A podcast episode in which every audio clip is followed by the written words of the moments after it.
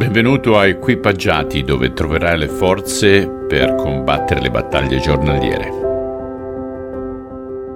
Cari ascoltatori, oggi leggeremo il decimo capitolo, come sempre, di Marco, è un po' che siamo sul decimo capitolo, dal versetto 32 al versetto 40.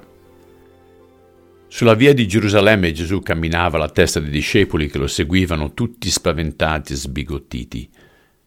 Prendendolo in disparte, Gesù spiegò loro ancora una volta tutto ciò che gli doveva accadere a Gerusalemme. Quando saremo là, disse loro, io, il figlio dell'uomo, sarò arrestato e portato davanti ai primi sacerdoti e ai capi giudei, che mi condanneranno a morte. Poi mi consegneranno ai romani per farmi uccidere. Mi derideranno, mi sputeranno addosso, mi frusteranno e mi uccideranno, ma dopo tre giorni risusciterò. Più tardi Giacomo e Giovanni, figli di Zebedeo, si avvicinarono a Gesù e gli dissero, Maestro, vorremmo che tu ci facessi un favore. Di che si tratta? domandò Gesù.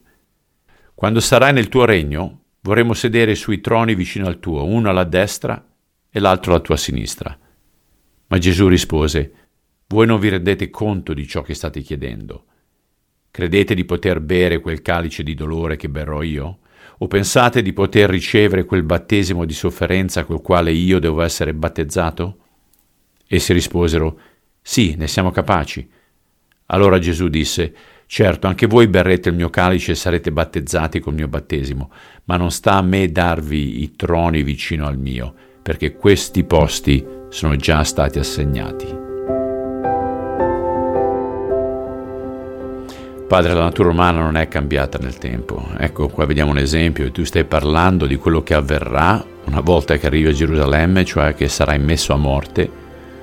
E questa notizia proprio vola sopra la testa dei discepoli. Anzi, loro stanno pensando a che tipo di riconoscimento avranno dall'altra parte, piuttosto che preoccuparsi di quello che ti stava accadendo. Che pazienza. Ed è la stessa pazienza che tu ha nei nostri confronti quest'oggi e per questo te ne ringraziamo. Amen.